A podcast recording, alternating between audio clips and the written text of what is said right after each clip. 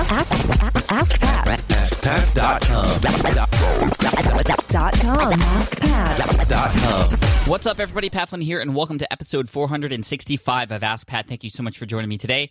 As always, I'm here to help you by answering your online business-related questions five days a week. And we have a great question today from Paul. But before we get to that, I do want to thank today's first sponsor, which is lynda dot com. That's L Y N D A dot com, which is a learning platform with over three thousand Yes, three thousand on-demand video courses to help you strengthen your business, technology, and creative skills. I've used it myself. I know a number of people on my team who have used it too. And you can use it too and see what is on this platform to help you learn, streamline your education process, and actually get results with whatever it is you're doing, whether you are an entrepreneur or you're still working nine to five or both. There's information here to help you. Go ahead and go to lynda dot com slash ask pat for a free ten-day all-access free trial. So ten-day trial at lynda dot com slash ask pat. All right, here's today's question from Paul. Hi there, Pat. This is Paul Lujoa from Melbourne, Australia. Uh, my question is about the way that you structured your Green Exam Academy site, uh, your blog, uh, years ago. Uh, I understand that you created that to help you learn about how to pass that exam. And I want to follow a similar strategy for a blog I want to set up to help me understand a particular niche uh, in the topic of e-learning. So my question to you is, with what you know now, uh, how would you would you still recommend that um, strategy to someone starting out in blogging, just to set up a blog to learn about a topic? Um, and if so, how would you organize the information starting from scratch? Again, I want to use this blog to become to learn about that topic, to become noticed, and then eventually leverage that just as you have with LEED Exam or the Green Exam Academy blog. Any tips would be fantastic. Have a great day. Hey, Paul, thank you so much for the question. And uh, I love this question because I'm re- reminiscing about when I first started out and I didn't know what I was doing. And so all I knew was that there was this thing called WordPress that allowed me to set up a blog, and it allowed me to write stuff and post stuff. And the reason I created that website, again, is a reminder for everybody out there, or those who might not know my story. I created this website. Uh, initially, it was called in the lead dot com, L E E D, uh, for this exam called the LEED Exam in the architecture industry.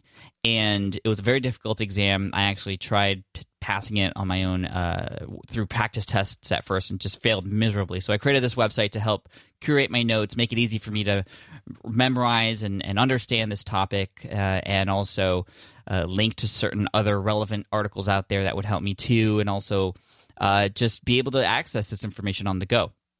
Well, over time, uh, it worked, and I was able to study from this website. I think posting on this website and also studying from it were both very helpful.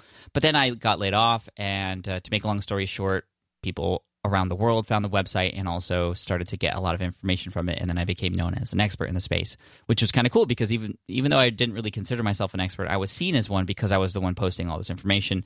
And you can kind of tell I was just learning as I went, and that's exactly what Paul's asking for here. So Paul, if I could go back in time, I would do it the exact same way. And you know, the the, the thing is, you could spend all this time learning about content management platforms and all the all you know, WordPress and all these themes, but really what helped me the most was just getting something up there and figuring it out along the way. Now, I would use WordPress as a as a blogging platform to set that up. I would find a theme that works for you and whatever it is you're trying to produce. But really what it came comes down to is Uh, just posting information for myself. I was my own perfect audience, and by doing that, you will attract your own tribe, who is just like you. As Chris Ducker says, your vibe attracts your tribe, and this is a great way to do that. Now, there's a few things. Using the blog posts was a great way to just kind of stream of consciousness, report on things, talk about certain things that I was learning, things that I was struggling with, things things like that. And that was really helpful. But then you can use the pages on the site to create more static resources too. So I, I created a number of different static resources on my website at green exam academy dot com, because the name later changed because I was using a trademark, and we'll not get into that story right now. But it was a good learning lesson. And like all of this, it's just learning as we go and pivoting and, and making mistakes and moving forward. But going back to this resource blog that I created, I created blog posts to talk about specific topics, and then I created pages to kind of curate a lot of the different pieces of content that was on my website to be able to create and highlight certain components of it. For example, there was a website that was out there that was helping people in this exam that uh, posted a lot of information on a timely basis, and I created a page on the site that kept people updated on what this other site was talking about, the United States Green Building Council, to be specific, and, and other things like that. I created a whole page that was specifically just for what it was like on exam day, uh, and, and and again, you can kind of just go about it. Just what, however you choose to post information out there, people are going to consume it, and then along the way, you can organize it, because you're not going to know how to organize it, Paul, when you first start out. You, you might have an idea, but just go, and you will be able to the, – the nice thing about blogging and the online platforms that we use is that we can always reorganize and shift things along the way. And I think over time you're going to find your voice, you're going to find the organization of your website, and over time you're also going to find that audience is going to be attracted to you and what you have to offer. Now, I was very lucky that this exam that I was posting information about did have its own structure in terms of you had to memorize all this information from a reference guide, which was super thick, and it came with different chapters, subsections within those chapters. So those chapters essentially became blog posts, and the subsections became subsections within those blog posts.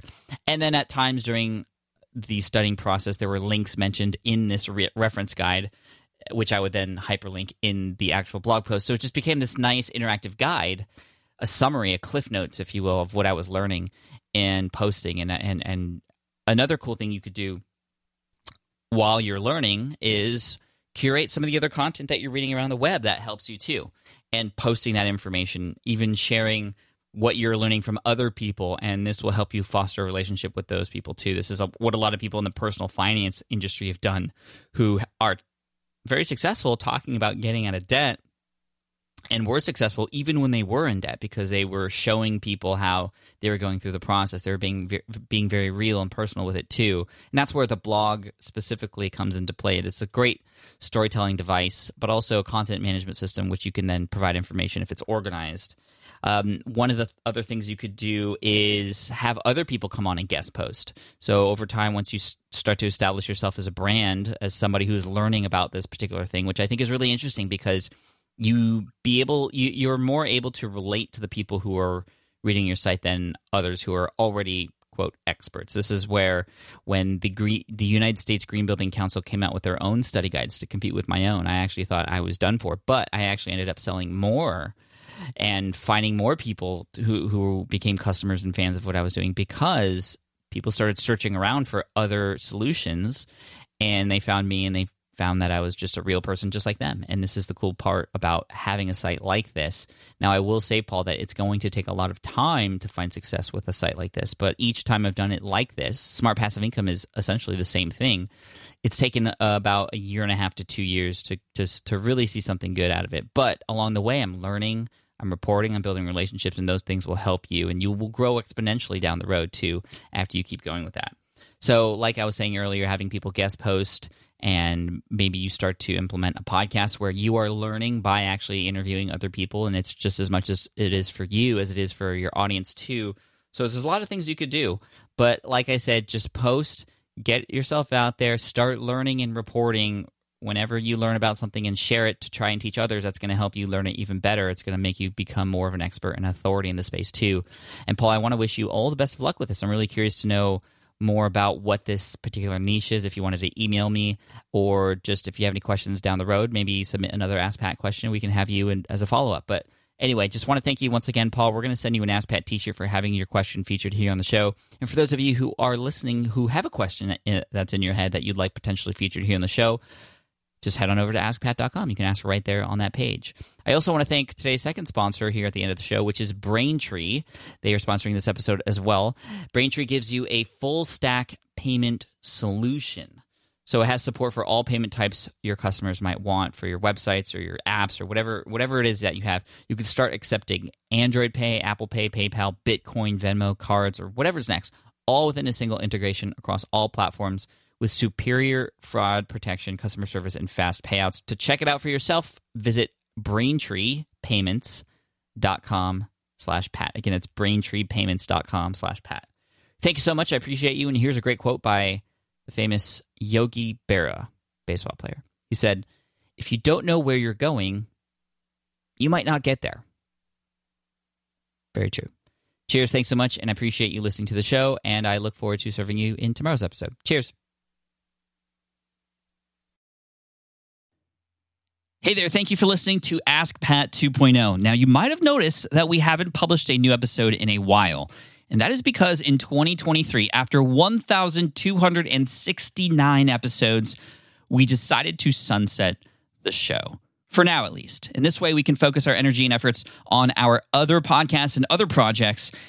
That being said, all one thousand two hundred sixty-nine episodes are still live and downloadable, and the published dates may be old, but there are still a ton of questions I've answered on the show and people I've coached. Those episodes are just as valuable as they were back then. So you can also visit smartpassiveincome.com slash askpat to dig through the archives. Plus, there's a search tool on the website that lets you search across our podcasts and blog. And of course, the Smart Passive Income podcast is still live and energetic and awesome and publishing twice a week. So make sure you're subscribed there so we can still continue this conversation. And we have some of the foremost experts and thought leaders in entrepreneurship on the show every single week, so you definitely don't want to miss it. Again, check it out. It's the Smart Passive Income podcast. Just find it wherever you're listening to this podcast. You can find it there as well. Thank you again for listening in, and I'll catch you in the next one. Cheers.